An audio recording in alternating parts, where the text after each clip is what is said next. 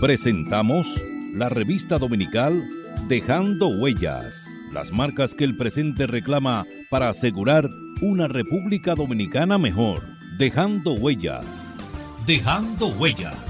Saludos apreciados oyentes de su programa La Revista Dominical Dejando Huellas. Recuerde que nos puede sintonizar a través del internet www.dejandohuellasfm.net y por las redes sociales en Twitter arroba Dejando Huellas R, en Facebook Dejando Huellas y en Instagram Dejando Huellas Radio.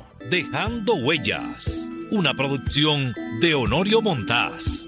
Trillando el camino día a día en ruta segura hacia un futuro mejor. Dejando huellas. Saludos amigos oyentes de su programa Revista Dominical Dejando Huellas. Hoy tengo la presencia, la grata presencia de mi viejo amigo Juan Manuel García.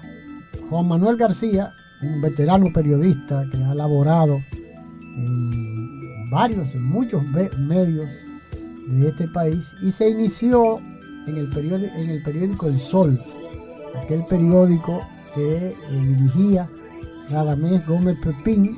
La historia no es esa, la historia que vamos a tratar de, de desmenuzar es el hecho de que se conmemoran 50 años de la aventura de, del coronel Camaño de Ño.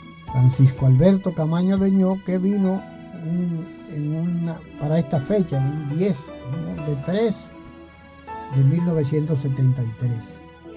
De manera que eh, Juan Manuel, que además está trabajando en un interesante libro que ya debe estar, listo, sobre eh, una tesis que él tiene sobre el profesor Juan Bosch. Saludos, eh, Juan Manuel. Saludos, viejo amigo. Cuando uno se encuentra con un amigo como tú, de tantos años, de tantas aventuras, de tanta experiencia, ya uno no es amigo, uno es un confidente. y se nutre de esa confidencia y se alegra de que nunca termine esa amistad mientras haya vida. Sí, eh, a mí me encanta hablar sobre Juan Bosch. Pero independiente de, para, vamos a, topar, a caer la figura necesariamente de Juan Bosch, porque independientemente de lo que fue la revolución de abril, que fue un hecho que justamente eh, trató de, de reivindicar, de volver de nuevo a restituir en el poder al profesor Juan Bosch, y aunque Francisco Alberto Camaño de no fue de los iniciadores de, ese movimiento restaurador de la constitución, eh, fue, al fin y al cabo, terminó siendo presidente constitucional de la República como consecuencia de, una, de la Asamblea Nacional reunida y que a falta del vicepresidente y a falta del presidente de la República y el presidente del Senado, pues se vieron compelidos a elegir constitucionalmente Francisco Alberto Camaño Deñó, que era el militar de mayor rango en el momento en que se reunió esa Asamblea Nacional, porque el presidente de la Cámara de Diputados, que era Rafael Molina Ureña, se había asilado en una embajada y lógicamente había un vacío de poder, ¿no? Eh, después, más adelante, los norteamericanos, después de la intervención norteamericana, pusieron de testaferro a Antonio Inver Barrera, que también aparece, eh, ahí veo el otro día caminando, o, en el Palacio Nacional, en los pasillos del Palacio Nacional, que hay unas galerías de presidente, aparece también como presidente, eh, de manera absurda, Antonio Inver Barrera, que yo creo que es una infamia a la historia, ¿no? porque realmente llegó a presidente de la mano de los norteamericanos, de, la mano de una intervención norteamericana. Pero ahí aparece en, la historia como, también un expresidente, cosa que yo no, comparto y que me parece un absurdo. ¿no? Pero de todas maneras, de quienes vamos a, comenzar a, tratar el tema es justamente de Francisco Alberto Camaño Deñó, que como decía, se conmemoran el 50 aniversario de su inmolación, porque fue una, una decisión muy cuestionada en ese momento porque no habían condiciones. Ya habíamos visto lo que le había pasado a Manuel Aurelio Tavares Justo en 1963, que junto a un grupo numeroso de alrededor de 30 jóvenes se inmolaron en las escarpadas montañas de Quisqueya. Pero por eso quería iniciar la conversación alrededor de, lo, de tus consideraciones. En estos días, eh, desde luego, tuvo que nombrar eh, lo que sucedió durante 90 días que tuvo Juan Bosch debajo de una cama, desaparecido, como consecuencia de esa, de, la, de, esa guerrilla de Francisco Alberto Camaño y, y Franjul lo trata como muy profesional. Bueno, en la época de la guerra de abril, la revolución de abril, yo estaba, era un jovencito. En ese momento yo era estudiante para sacerdote en el seminario Santo Tomás que manejaban los jesuitas en ese momento. Eh, y tuvimos que salir del seminario porque se terminó la comida en el seminario durante la guerra y no había cómo mantener a los seminaristas que fueron despachados a su casa. Y a mí me despacharon en el grupo para mi casa.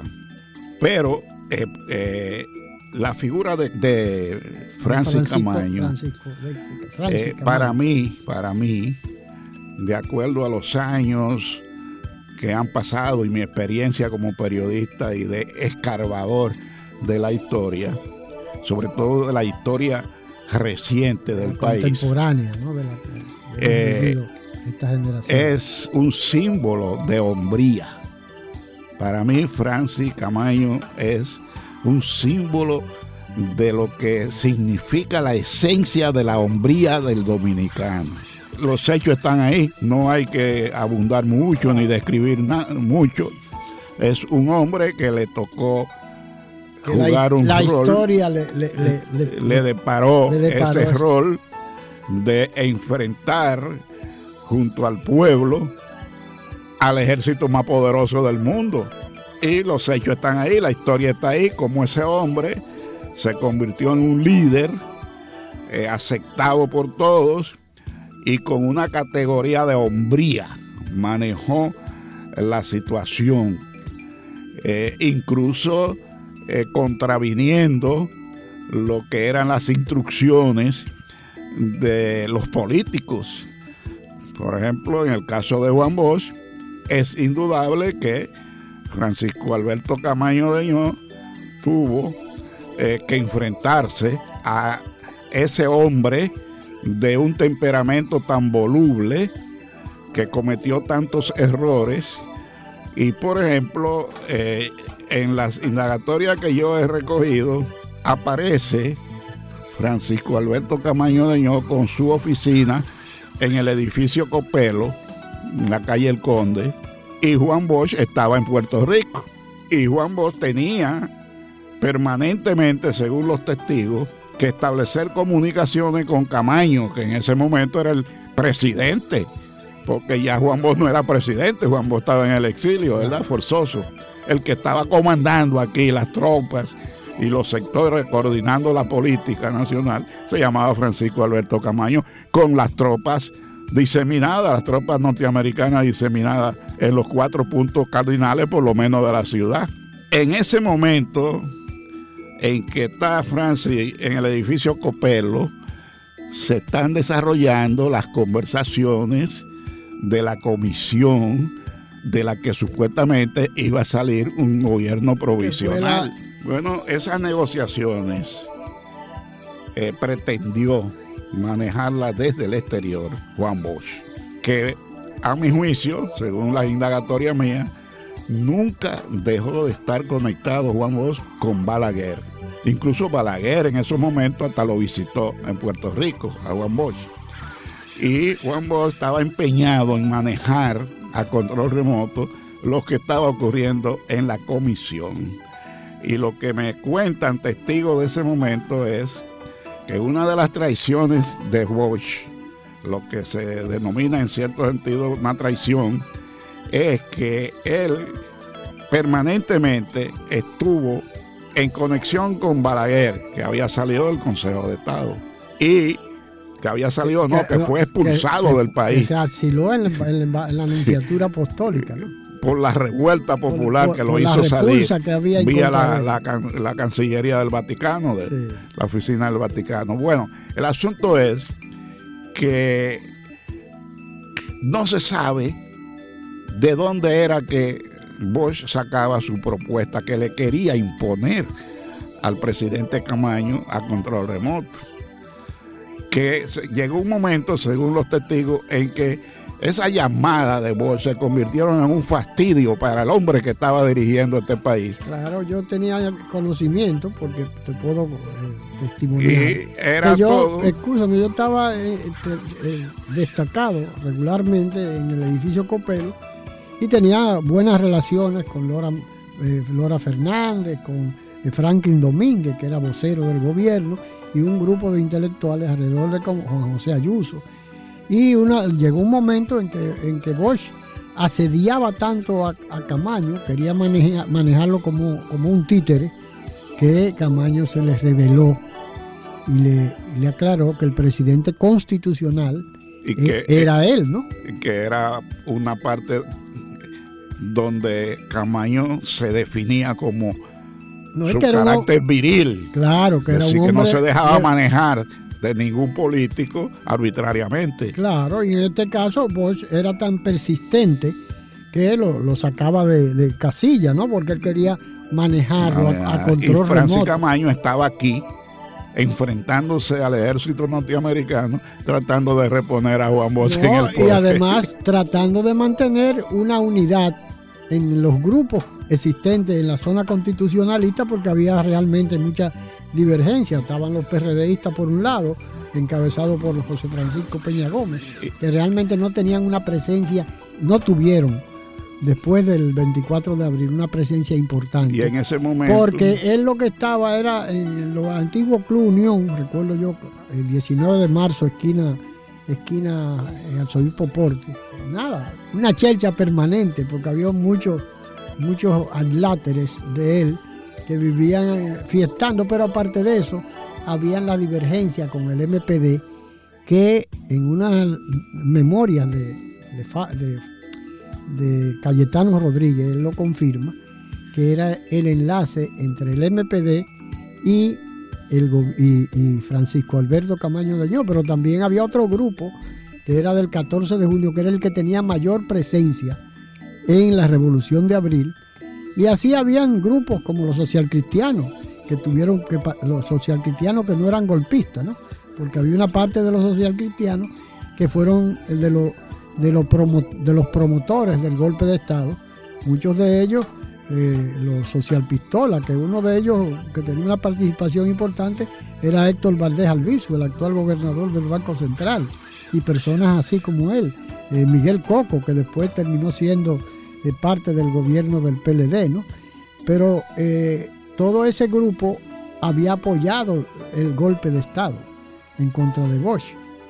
Pero había otro grupo muy importante que se había, eh, como el Kiko Tabar, eh, un, importante grupo de, la, del, del PRSC que constituyeron su comando en el mismo local del partido y tenían otro en la Palo Hincado donde estaba el registro de títulos del ayuntamiento y esas cosas.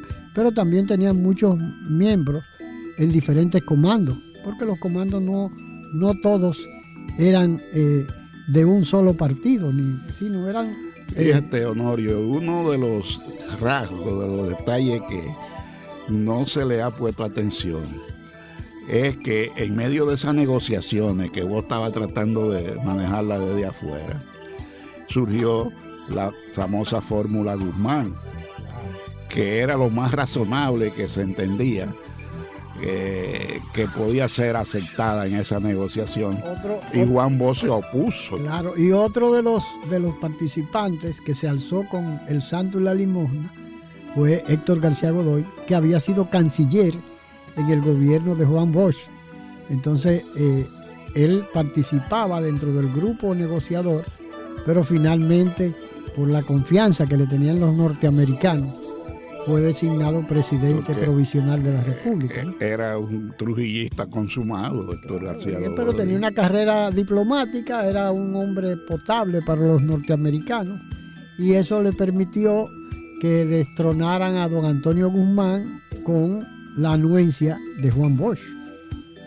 Que era el que estaba negociando aparte, o sea, Bosch estaba, según los testigos del momento, llevando una negociación a espalda de Camaño. paralela con la en, comisión. En Puerto Rico, por eso mandó para acá, supuestamente como un mensajero, para inmolarlo a Rafael Tomás Fernández Domínguez, eh, que fue, vino justamente en un avión del, del, Estado norteamericano, de las Fuerzas Armadas norteamericanas, y lo trajeron desde Puerto Rico para acá porque quería tener acción, tenía, quería tener participación en la revolución. Pero además, Bosch aprovechó esos deseos que él tenía de integrarse a lo que era el movimiento eh, eh, patriótico, porque era un enfrentamiento con los norteamericanos, Y entonces lo envió, lo convenció para que viniera. Él incluso se negaba a venir en un avión de la Fuerza Aérea Norteamericana, ¿no? Según las entrevistas que yo he hecho, incluyendo a su esposa eh, y a varios amigos que, Tú sabes que una de las cuestiones que a mí me ha motivado como periodista ya, vamos a decir en receso, ha sido el desconocimiento que tiene la población dominicana de su propia historia, sobre todo de la historia transcurrida después de la muerte de Trujillo hasta el momento, en la cual Juan Bosch tuvo una participación importante en las fuerzas políticas y que a mi juicio Juan Bosch es responsable de el desvío de la lucha del país, de la sociedad dominicana, por construir una democracia consistente con instituciones, porque Juan Bosch eh, no aceptaba liderazgo de nadie, él tenía que ser el líder eh, de todos los movimientos que se daban. ¿Y qué ocurre? Que la cantidad de errores que acumuló como político Juan Bosch, no estamos hablando del literato, del intelectual que era brillante, el acuerdo de dignidad nacional que lo hizo fracasar Juan Bosch. Lo hizo fracasar Juan Bosch porque empezó a torpedearlo porque él no era la cabeza, ¿no? a propósito de eso que tú dices. Eh, tú sabes que esa historia hay que estudiarla detenidamente, fríamente, eh, poniendo los hechos al desnudo sobre la mesa y que personas expertas en el análisis de la historia tomen eso en su mano, cosa que no ha ocurrido nunca porque eh, los historiadores nuestros regularmente lo que han hecho es copiarse uno a los otros. No realmente no son investigadores de la historia. La Academia de Historia es una entelequia a la que no le dan dinero, como nada que tiene que ver con cultura en este país. No, no, yo, te, yo no estoy de acuerdo contigo, Manuel. La Academia de la Historia recibe, recibe, recibe directamente de un grupo de empresas que son patrocinadoras en la actualidad. Yo lo he visto y que, y que soy testigo de eso porque he trabajado para ellos. Eh, eh, empresas como, instituciones como el Banco Central, como el Grupo Punta Cana y varios grupos importantes, los Vicini, eh, aportan mensualmente una, una importante suma de dinero eh, para la investigación y para el mantenimiento, independientemente de lo que le pueda asignar la Secretaría de la Presidencia o el Ministerio de la Presidencia, que regularmente aporta parte de, los gastos de, esa institución. Pero eso es importante, hago ese, esa acotación porque no es así, ¿no? Lo que pasa es que ahí hay una cantidad de personas que viven, viven de, de la Academia de la Historia, ¿no? Mira, eh, Honorio, eh, yo creo que la figura de, de Juan Bosch le ha hecho y sigue haciéndole mucho daño al proceso de desarrollo de la democracia dominicana. ¿Por qué? Por ese carácter que él desarrolló de entorpecer todo lo que se le ponía en la mano por una, una, situación X. Eso eh, devenía ya en una especie de trastorno de una personalidad. Esa era la personalidad de Juan Bosch que realmente deberá ser eh, investigada científicamente para hacer comprobaciones, porque un hombre tan brillante intelectualmente, sin embargo en política fue un fracasado, porque el fracaso es a la larga que se, se siente, el fracaso viene de una cadena de acciones erráticas y ahí están los resultados, ahí está el partido. el ejercicio del poder de Bosch realmente no fue en esos siete meses que estuvo gobernando. Que no fueron siete, fueron seis y, bueno, fue él, proclamó, cinco semanas y pico. No, porque él comenzó el 27 de febrero, se juramentó y lo derrocaron el 25 de septiembre. Creo que fueron siete meses más o menos, tal vez un poco más de siete meses. Pero es importante eso, porque él no tuvo la capacidad de mantenerse en el poder. Justamente esa discusión que sostuvo con el padre eh, Láutico. García, eh, hablaban y se tocó el tema de, que Trujillo supo mantenerse en el poder, que eh, en eso estribaba la, discusión. La, discusión. la discusión partía del hecho de que Láutico consideraba que Bosch, en una consideración absurda, de que era un comunista. Y esa fue lo que dio pie a esa, a esa discusión entre ellos dos, que fue, salió ganancioso Bosch porque Bosch supo manejar. Manejaba la palabra. claro. Y, pero eso aparte de todo, es, fue una expresión de, de algo que sostenía Láutico, que realmente se lo, demostró Bosch en esos siete meses, que no supo gobernar, porque por eso lo derrocaron tampoco. No entendía, no entendía la cosa. Y además por su tosudez, porque eso que pasaba con lo que tú mencionabas, con Francisco Alberto Camaño Deñó, que quería él estarlo narigoneando desde Puerto Rico, sucedía con todo. Pero yo comencé a tener relación con don Ángel Miolán cuando llegó al país, accidentalmente y después tuve la dicha de mantener con él una relación muy cercana y muy estrecha y de ciertas confidencias. Porque él me veía a mí como un joven conocedor en parte de la historia contemporánea hasta esa época y con vivencias que, las tuve, ¿no? Porque yo comencé involucrándome en la revolución de abril y, toda esa, historia, lógicamente, la viví, no fue porque nadie me la contó.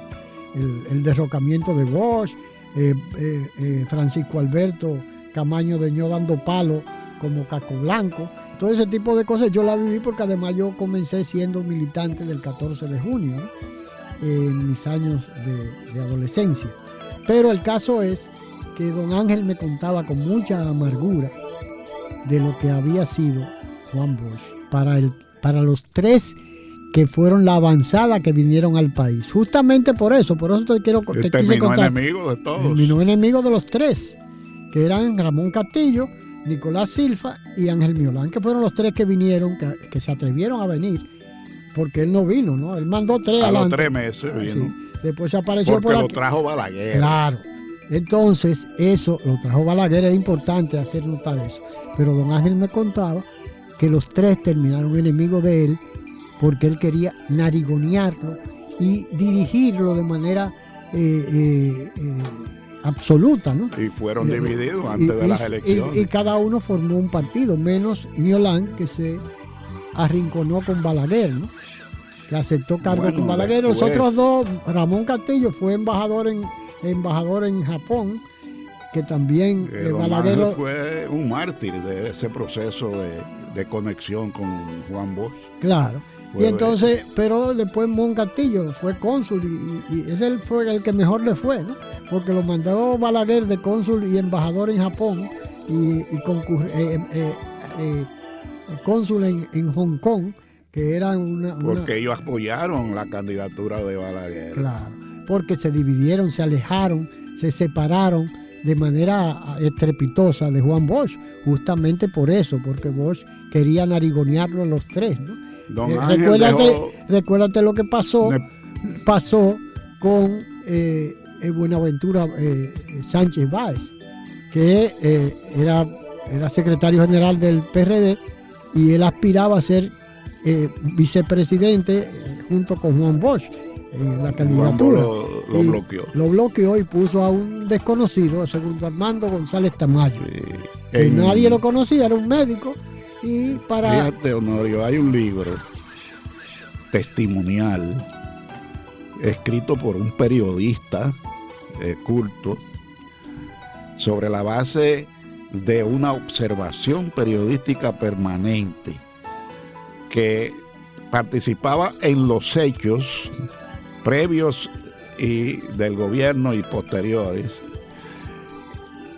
sobre la base de escribir en una libreta su vivencia protagónica. Ese se llama, se llamó John Barlow Martin, que podrá ser una historia escrita desde la óptica del embajador americano, pero es la óptica de un testigo de primer orden que eh, Manuel, vamos a una pausa y en un instante continuamos para entrar de lleno en lo que fue la participación de John Barlow Martin, que fue embajador designado por nada más y nada menos por John F. Kennedy, que en cierta medida apoyó la democratización del país después de la caída de Trujillo y de los sucesivos gobiernos que existieron desde el asesinato de Trujillo hasta eh, la elección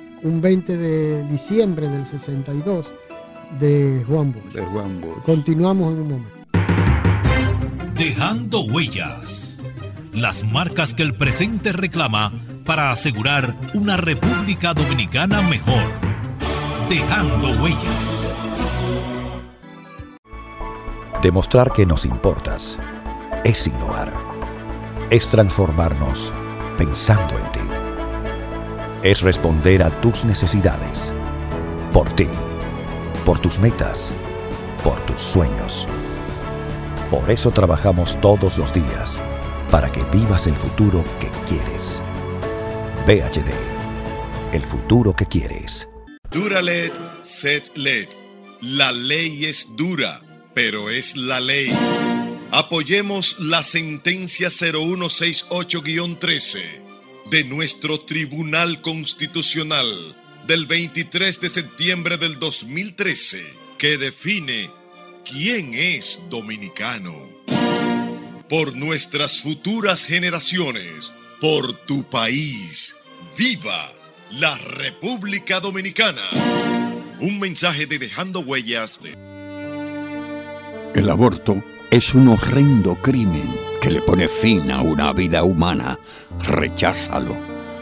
Un mensaje de Dejando Huella, su programa.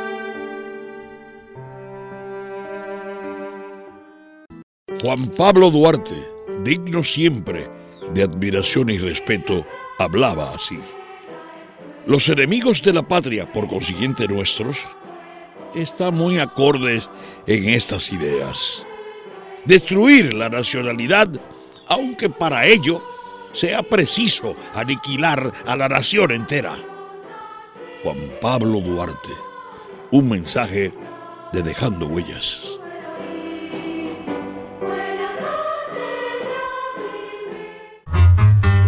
La patria es raíz y sentido de la vida, luz del alba, bandera tricolor que digna tremola los cielos.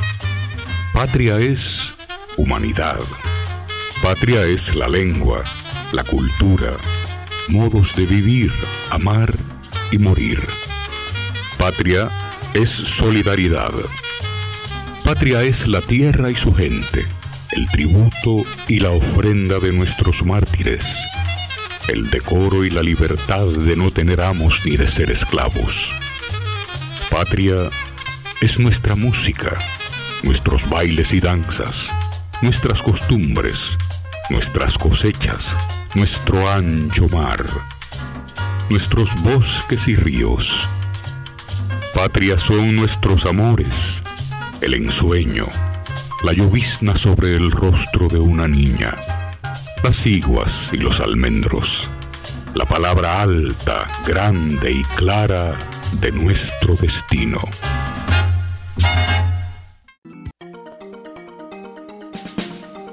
Somos patria porque nos une una cultura, un territorio e idénticos propósitos. Somos patria porque conquistamos la libertad en la espada, en el trabuco y el coraje. Somos patria porque en la libertad nos hemos convertido en los mejores guerreros de la paz. Somos patria en las voces, en la lengua, en el eco, en el canto y en la historia de tres razas que han puesto a circular en nuestras venas. Patria amada, en nuestros laberintos interiores, vive para siempre. Un mensaje de Dejando Huellas, su programa de la tarde. Dejando Huellas. Las marcas que el presente reclama para asegurar una República Dominicana mejor. Dejando Huellas. Continuamos conversando con el distinguido periodista, el licenciado Juan Manuel García, eh, quien tiene un cúmulo de experiencias y, con la agudeza de un periodista de, fuste que ha sido, eh, está trabajando próximamente en la publicación de un libro eh, sobre Juan Bosch, pero hemos querido aprovechar la oportunidad de, la conmemoración de los 50 años de la inmolación de Francisco Alberto Camaño Tú me decías, eh, Juan Manuel, acerca del tema de la, importancia de la obra de John Barlow Martin, que había sido embajador y que eh, en cierto modo tuvo muy de cerca. En un momento lo designaron como negociador eh, antes de él vino al país en los días del al inicio de la, de la, tú sabes revuelta. el rol que jugó ese embajador, que era un periodista eh, de experiencia académico. Con y mucha cultura. Y que había sido designado embajador a propósito por la confianza que le tenía el presidente eh, Kennedy, eh, que veía Kennedy siempre la oportunidad de ayudar a que desde su punto de vista se construyera una, una democracia después de la muerte de Trujillo, que fueron ellos que ordenaron esa muerte, hasta las armas la mandaron, ¿verdad? Para que... Se dice, porque la mayoría de los que participaron eran trujillistas y tenían armas de por sí mismos. Sí, pero la conspiración se, se manejaba semiclandestina. Y la historia de Wimpis, aquella gente que trajo las armas, que supuestamente, porque es que, es que eh, Juan Manuel, yo siempre, siempre he cuestionado el hecho de que, eh, de, la, de la, gran importancia que se le da a las armas. Todos ellos, todos, había un Roberto Díaz, Juan Tomás Díaz, Antonio Inbel Barrera, que era un trujillita, bueno, que se, le acusa de la muerte de las hermanas Mirabal. y en muchísimos casos eh, un colaborador, cercano de Francisco Martínez Alba, que era hermano de la, de la esposa de, Trujillo, ¿no? Y que eh, estaban, y los otros, todos los Antonio, eh, Luis Amía Matió, todos eran cercanos colaboradores de Trujillo y todos tenían armas. Y la mayoría había sido militar. De manera que, por ejemplo, los, días, Juan Tomás y Modet, eran hijos de, de una de las figuras que colaboraron con la estructuración de lo que fue Trujillo en el 30, ¿no? Que fue Lucas Díaz, que era el papá de ellos. Sí, fíjate la, la época, la etapa posterior a la muerte de Trujillo, que la recoge eh, Martín, el embajador John Balo Martín, eh, al dedillo, porque él iba anotando todo en una libreta. Y sobre la base de las anotaciones fue que él eh, organizó su libro. Eh, tan pronto pasó la revolución. Lleva una cronología de los hechos desde que llegó al país. Pero el que lee ese libro, y yo lo he leído por el trabajo que he estado haciendo durante 20 años, prácticamente tres veces, y ya casi es ilegible de tantas notas, anotaciones que yo le he hecho y rayas a las páginas de ese libro. Eh, que no aparece, es como un, libro incunable, más nunca más nadie lo ha, lo ha editado ni, ni se han preocupado, al contrario, le han eh, dicho cosas indecibles al embajador porque no, muchas veces no se entiende el rol que ese hombre jugó en ese momento determinante en que aquí había una confusión tan grande de todos los actores, pero leído ese libro, uno fácilmente puede detectar los errores básicos que cometió Juan Bosch en el proceso, desde su llegada, desde su traída, porque a Balaguer... Eh, eh, a, Bosch, lo, traje Balaguer. Y hay que ver cómo es que se produce esa mezcla de confidente entre Bosch y Balaguer, que se conocen desde pequeñito, desde que eran dos niños. Juan Bosch, eh, Balaguer. Balaguer le llevaba eh, tres años y pico, casi cuatro años a Bosch. Y Bosch no dejó de ser un admirador de Balaguer desde que eh, vivían allá los, los, inmigrantes padres de ambos, que eran coincidencialmente puertorriqueños y españoles. Y todo eso hay que eh, revisarlo para caer después en esa coyuntura que el mismo embajador decía, pero yo, no entiendo, yo no entiendo al señor Bosch. Y, lo describe de una manera, lo va calificando como Juan Bosch tenía unos, unos repentes que nadie entendía en momentos eran, claves. Eran explosivos, yo viví parte de eso. Y entonces, eh, como nunca Bosch pudo entender que los americanos querían que él fuera presidente. Y que ese embajador estaba aquí para ayudar a que Juan Bosch fuera presidente. Y no, lo supo aprovechar.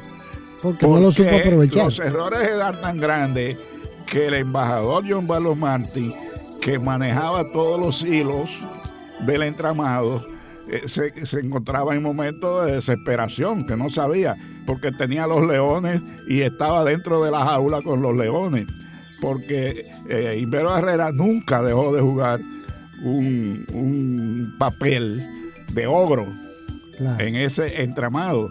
No diríamos lo mucho, los tanto de don de Luis Amiama, porque Luis Amiama, era, un, comerciante, un empresario. Un comerciante hasta cierto punto, ¿no? De, yo, yo lo conocí, que participó en eso, yo lo, pues, vamos a decir, por una casualidad. Yo lo conocí bastante bien y me, me reunía. Pero los Amiamas eran una, un apellido, familia. don, Luis, don Luis era un tipo muy, muy valioso. Yo te digo, me reunía ahí en el malecón, ahí frente a donde quedaba y hubo que darle sus su dos estrellas de generalato a los dos, porque eh, ellos entendían, sobre todo Inver, que esa era una forma de ellos protegerse de todos los enemigos que se granjearon por participar en ese por traicionar al trujillismo ¿no? y entonces es una historia interesante que se ha prestado para múltiples novelas pero no es una novela son hechos reales que ocurrieron en este país y que todavía no han sido estudiados adecuadamente. Por lo que te digo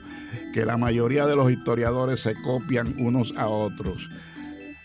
Uno investiga escribe y publica su investigación Desde su y punto los de otros vista. copian y sacan especulaciones sobre lo que otros Pero una cosa interesante, eh, Manuel, a mí me gustaría que entráramos de lleno en esa en ese, ese libro que justamente tú estás eh, trabajando, que eh, yo estoy seguro que fue, va a ser un libro de mucha lectura, lectoría, porque y es importante porque es un aporte a la historia contemporánea dominicana, partiendo desde la llegada de Bosch hasta y todo lo que, y, que tú, según me has contado, de las investigaciones que tú has hecho y lo que tú has, leído de, Juanito, ¿no?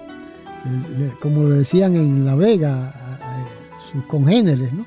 Y de las apreciaciones de, un médico psiquiatra eh, vegano, amigo de su familia. Eh, o sea, yo creo que es un aporte muy completo de la personalidad de Juan Bosch. Y me gustaría que habláramos un poco alrededor de ese tema, porque yo creo que eso es importante, eh, porque en cierto modo eh, desmistifica un poco la figura de, de ese expresidente dominicano que ha sido tan, tan controversial, ¿no? Yo creo que la figura de Bosch, la participación protagónica en este, en este periodo de la historia tan importante que le tocó a él. Hay que verla, esa figura, desde una óptica triple. Los tres perfiles que definen la figura de Juan Bosch. El perfil humano, del que no se le puede quitar ningún error, porque el ser humano es hijo de los errores. Y como humano podrían, pero los errores y la conducta del ser humano obedece a ciertos resortes que científicamente se pueden determinar. Está el perfil del literato, de la lumbrera que fue él como escritor, no tanto como han dicho eh, los eh, los biógrafos pagados. Claro, porque el PLD ha gastado miles de millones de pesos del erario nacional para engrandecer la, figura de Juan Bosch, que era realmente, ellos saben, los PLDistas, que eso era lo que le gustaba a Juan Bosch y lo deslumbrara, que encumbraran su figura. Incluso el que ha estudiado el proceso de desarrollo del PLD desde el 1973, cuando Juan Bosch fundó eso, eh, que insertó la figura de los círculos de estudio, lo que se ha determinado es que los círculos de estudio tenían un objetivo que era engrandecer la figura de, Juan Bosch hasta tal punto que casi lo sustituye a Duarte en ese proceso de, estudio de, la política. De la valoración de, la valoración de su figura. Y está eh, pero recuerda. El perfil del político. Eh, entre paréntesis, recuerda los arranques que él tenía a menudo. Después de. Bueno, el, primer arranque fue la, su salida del PRD, que fue una cuestión explosiva, ¿no? Y después, eh, cada vez que lo cuestionaban o que no estaban total y absolutamente de acuerdo con él, él amenazaba con renunciar de, de la presidencia del PLD, ¿no? si no, lo, si, no sacaban a los enemigos. Y, después de eso había que sacar, había una desbandada porque empezaba a, a, desmachar. Exacto, entonces esa, ese perfil del político errático es lo que hace que Juan Bosch llegue al país después de 25 años de ausencia, escribiendo cuentos y enamorándose fuera del país, que después de haber dejado abandonada a su primera esposa con, dos muchachos, uno incluso todavía en el vientre. Eh, esa historia es humana y hay que conocerla porque eso es muy significativo. Un hombre que se casa con una muchachita prácticamente sin haber adquirido la mayoría de edad, como Isabel García Aguiar, la, la primera esposa de él. La deja, la embaraza esa historia nadie la ha estudiado. ¿Por qué el embarazo de esa muchachita que vivía cerca, casi vecina de Juan Bosch, se constituye en la mayor desgracia en la vida de Juan Bosch? No se ha estudiado que el papá de esa niña, que él la conoció en los alrededores del Parque Independencia, según él, donde se reunían la juventud de Ciudad Nueva y de esa zona, que éramos tres gente todavía aquí en el país. ¿Cómo no se ha estudiado de quién era hija esa muchacha? ¿Por qué Juan Bosch fue obligado a casarse con esa muchacha? ¿Por qué sale embarazada todavía a los pocos meses, sin cumplir los nueve meses de embarazo, para un muchacho que se llama León Bosch? y luego viviendo en la casa de sus padres, que eran de primera, eran personas pudientes en la era de Trujillo aquí, sale embarazado de nuevo, eh, de embarazada de nuevo, Isabelita, como le digo yo, una mujer que merece que su sufrimiento al lado y el abandono de Juan merece que eso se estudie como parte de la historia humana de ese hombre de tanta incidencia. La desgracia de él fue que él no calculó que el papá de esa niña era un coronel de la Guardia Naciente de Trujillo. Era un hombre de influencia y no le perdonó nunca que su hija saliera embarazada de ese pañolito sin estar casado con ella. Prácticamente en su misma casa que lo habían aceptado porque eh, el españolito le gustaba a, la niña que él conoció en los alrededores del Parque Independencia. Y eso es lo que le cuesta la cárcel de Nigua a Juan Bosch. No fue de que él puso una bomba ni nada de eso. Eso es parte del anecdotario que se ha hecho, que la historia no se puede escribir con anécdotas. La historia hay que escribirla con la investigación de los hechos. Entonces, ¿por qué Juan Bosch hace que Isabel García, embarazada, la traigan otra vez? ¿Quién era el padre de, Isabel García? Rafael García se llamaba. Era un coronel del ejército. el que quiera puede investigar en los archivos si no lo han roto y lo han votado del ejército y de la formación de la guardia desde el principio que Trujillo estaba en esos afanes formando con la guardia eh, la guardia nacional la guardia eh, que no era una guardia todavía, era la guardia de las provincias, de regionales. Municipales, la guardia municipal. La guardia municipal, que era de donde nació las Fuerzas Armadas, primero el ejército, formado por Trujillo. Y Trujillo no comía cuentos con su... Entonces, ¿por qué no se estudia eso? ¿Cómo Juan Bosch llega a ser un empleado importante de la Oficina de Estadística? cuáles son los vínculos que llevan a que Juan Bosch le den una posición después de él haberse casado. No hay una sola foto de la boda de Juan Bosch con Isabel García. Hay fotos, sí, después que eh, eh, el, hijo primero estaba grandecito, ya de dos años, ya la otra estaba embarazada.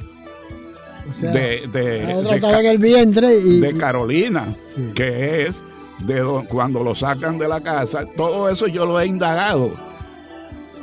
La casa de la doctor Baez, número 13, donde alojaron a Juan Bosch después que embarazó la, la muchacha por segunda vez, era propiedad de los papás de ella. Por eso es, pero ven acá, te alojamos aquí, después que embarazaste a nuestra hija, y todavía me la empreña otra vez en la casa hablando en términos populares, no estamos difamando a nadie, son los hechos que ocurrieron, que no han sido investigados. Hay un señor apellido Piña Contreras que ha hecho fortuna profesional y económica sobre la base de distorsionar la historia, de Juan Bosch. Eh, compañero de trabajo. Yo me doy el lujo de decir eso, porque he tenido que repasar los 44 tomos de las obras completas de Juan Bosch, que fueron financiadas con fondos del Estado, a través de efeméride eh, patria. Entonces, eh, todos esos son fondos y usted coge la, la obra completa y usted verá que cada tomo tiene a un intelectual bien pago para distorsionar realmente la obra Guillermo Piña Contreras lo que hizo fue coordinar con esos historiadores, que una, fue uno de los problemas que tuvo Franklin, eh, Franklin Pichardo, Franklin. Entonces, fíjate, eh, yo no quiero que se me escape, eh, porque yo lo he estudiado, la vida de Bosch desde antes de nacer cómo él padeció toda la brega de su mamá antes de irse para Haití. Desde que estaba embarazada, era un tormento que tenía esa familia, que indudablemente desde el vientre de su mamá, Bosch estaba padeciendo, porque cuando los nueve meses que uno pasa en el vientre, es pasando todas las alegrías y todos los sinsabores de la mamá, nutrido por un ombligo, con la misma sangre de la mamá. Eso no lo puede negar nadie, eso es científico. Entonces, cuando tiene dos años y piquito, que nada más son dos hermanos, eh, Pepe, el hermano José, que era mecánico y, que nunca quiso saber de Juan Bosch tampoco. ¿no? Eran dos hermanos que después que crecieron no se podían ni ver. Eh, pasan a vivir en Haití. En Haití, la familia tiene otros dos hijos. Hembra, hembra, las dos. Una hembra y un varón que murieron los dos. El, varón murió de una disentería y la otra murió después, eh, no recuerdo de una enfermedad. Eh, creo que también, porque en esa, en esa época estamos hablando de que la medicina no estaba tan avanzada, no había, eh, todavía no se había inventado ni la penicilina ni nada de eso. Entonces, eh, el que estudie esa etapa de la vida de Juan Bosch, que él la narra, él, en la novela que se llama La Mañosa, que él definió como una novela autobiográfica, ahí está todo. El que quiere puede buscarlo, porque ese es un libro de historia novelada que dejó Juan Bosch porque era el producto de su mente, de lo que él tenía en la mente, de su vivencia de niño.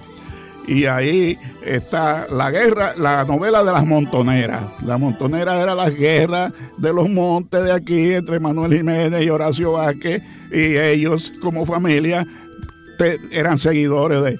Todo eso hay que desembrozarlo para que uno pueda conocer esa figura de tanta incidencia en el país.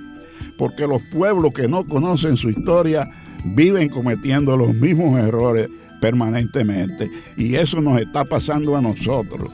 En la República Dominicana hay un desconocimiento total de los cimientos de la historia nacional, de cabo a rabo porque nosotros acabamos de celebrar los 110 años del nacimiento de Juan Pablo Duarte y la historia de Juan Pablo Duarte está preñada de distorsiones, de gente que ha escrito y ha opinado teniendo posiciones importantes que han desfigurado la figura eh, eh, eh, de Juan Pablo Duarte, lo máximo que ha habido aquí en este país, fundador de esta república, un hombre sacrificado, un hombre Pregúntele a un guardia, por ejemplo, que se supone un oficial, pregúntele, de salido de la academia, que si Juan Pablo Duarte era general del ejército y que le, narre la historia del generalato de, Juan, de Juan Pablo Duarte. No sabe decir nada, no sabe que fue un militar el que conspiró en este país para organizar guardias, porque todos los trinitarios eran guardias. ¿Por qué eran guardias? Porque tenían que ingresar al ejército haitiano todos los muchachos que cumplían 15 años. Y eh, ahí fue que nació el error de Haití, entrenar a sus propios enemigos, que serían sus enemigos. Todos los trinitarios sabían usar armas y la muestra es que el ejército primero que se forma es con todos ellos como, como, oficiales, eran espadachines todos. Y Duarte era un espadachín de primera que formó una escuela, incluso de espadachines, para toda esa historia. Hay que explicársela a la gente cómo fue, cómo Duarte tuvo que sacrificar todo lo que tenía cómo Duarte convirtió a su familia en una familia de mártires, comenzando por su mamá. Cómo Duarte tuvo que padecer toda esa miseria que padeció en Venezuela, morir prácticamente de tristeza por ver todo lo que estaba ocurriendo, por los políticos, porque él lo dejó escrito. Yo no quiero participar en nada en mi país porque los políticos han distorsionado todo eso. ¿Y quién eran los políticos? ¿Quiénes eran los políticos? Los que comenzaron a formar gobierno. Tomás Obadilla, un sinvergüenza. ¿Por qué Tomás Obadilla no tiene una calle tampoco en este país, igual que Pedro Santana? Nadie se atreve a ponerle Tomás Obadilla a una calle, una avenida. No se atreven porque usurpó la función de Juan Pablo Duarte y por eso fue el primer eh, gobernante de la Junta de Gobierno. ¿Quiénes constituyeron la primera Junta de Gobierno, Honorio? Cuatro representantes de los sectores económicos de las cuatro provincias que en ese momento existían. Eso no los escogió Duarte. Eso no eran trinitarios. No, Tomás Bobadilla no era trinitario. Tomás Bobadilla vino y se metió en el grupo de los trinitarios dos meses antes del grito de la independencia, con el propósito de sacar del país a Juan Pablo Duarte, que no lo resistían, no lo resistían los afrancesados. Y Tomás Bobadilla era un vocero de los afrancesados, del cónsul francés aquí y del cónsul francés en Haití, que en Puerto Príncipe, que vivían conectados.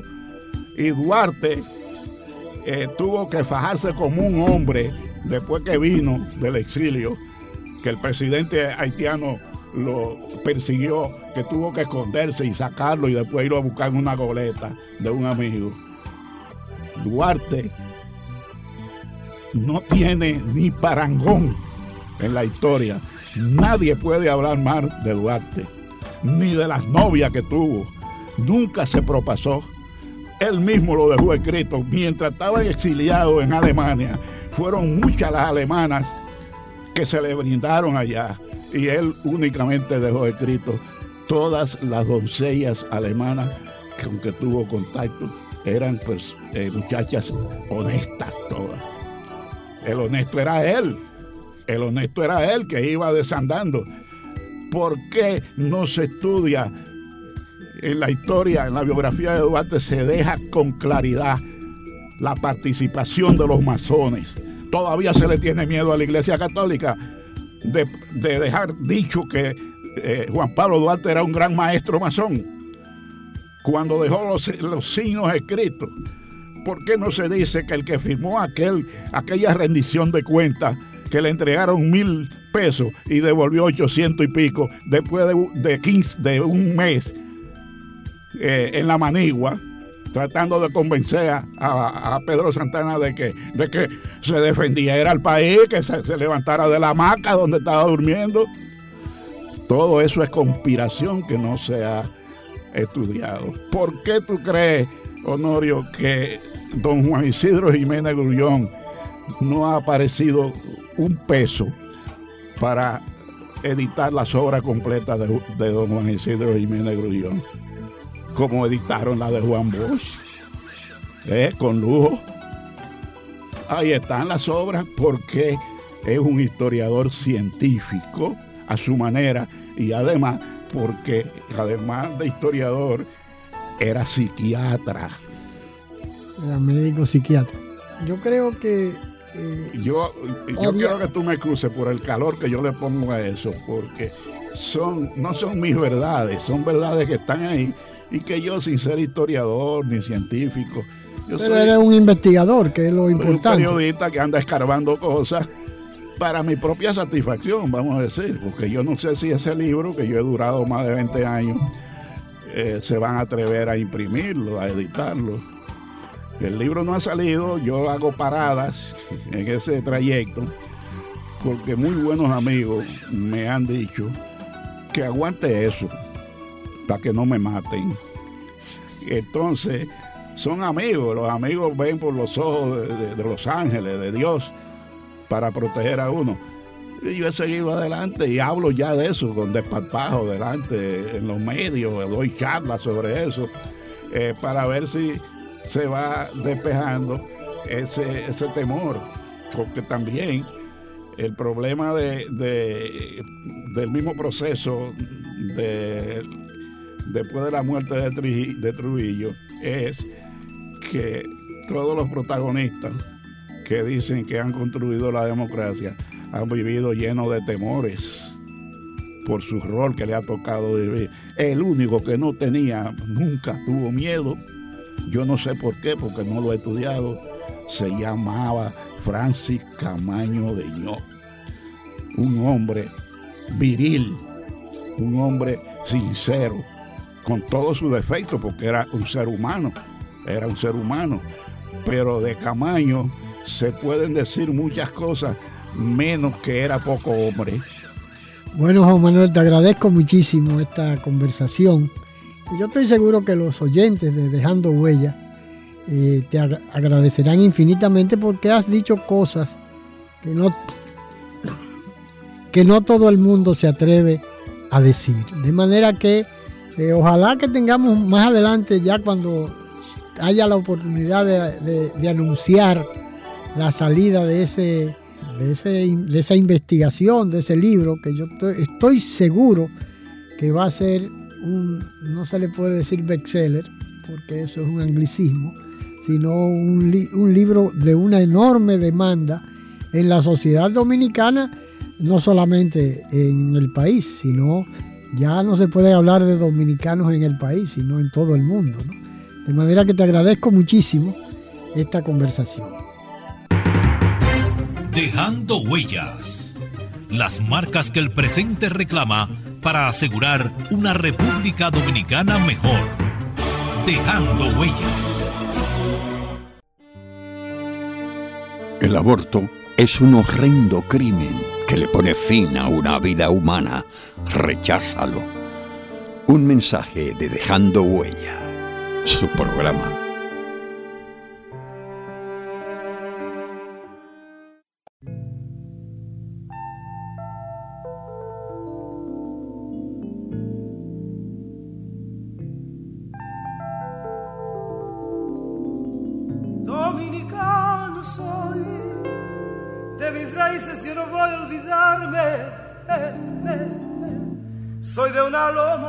Lo llevo en la sangre.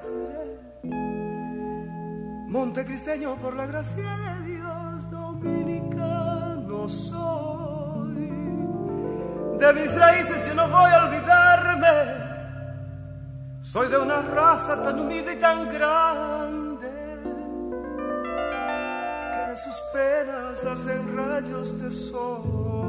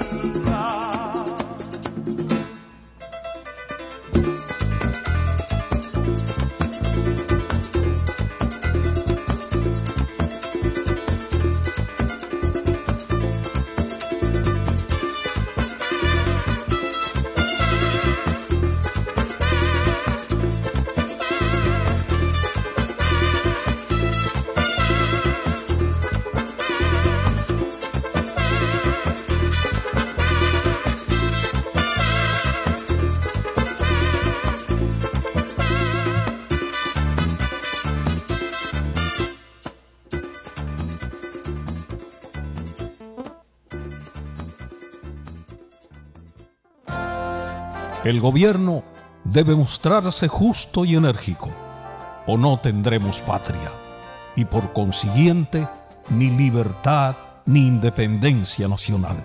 Juan Pablo Duarte, dejando huellas.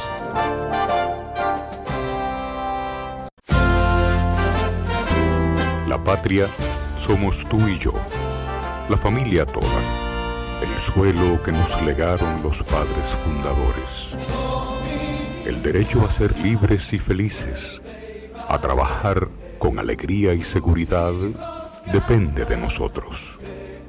Renovemos los principios que ayer inspiraron a los buenos dominicanos, inmortalizados en los símbolos que nos identifican como pueblo. Defendamos palmo a palmo nuestra patria, que es como defendernos a nosotros mismos en las presentes y futuras generaciones. Enarbolemos pues nuestra bandera, blasón eterno de los sagrados valores de la dominicanidad.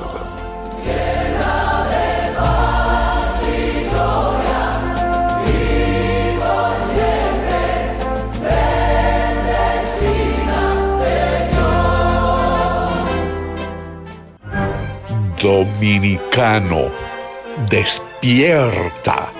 Están haitianizando nuestro país. Despierta.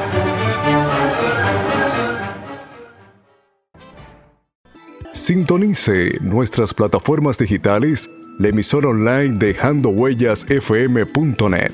Excelente música las 24 horas, 365 días al año y nuestra página digital dejandohuellasfm.com con informaciones variadas, entrevistas y temas históricos. No se pierda esta experiencia. Agradeciendo haber estado con nosotros, se despide de ustedes Dejando Huellas, esperando poder contar con su audiencia en un programa más de la revista dominical Dejando Huellas, bajo la dirección y producción de Honorio Montaz.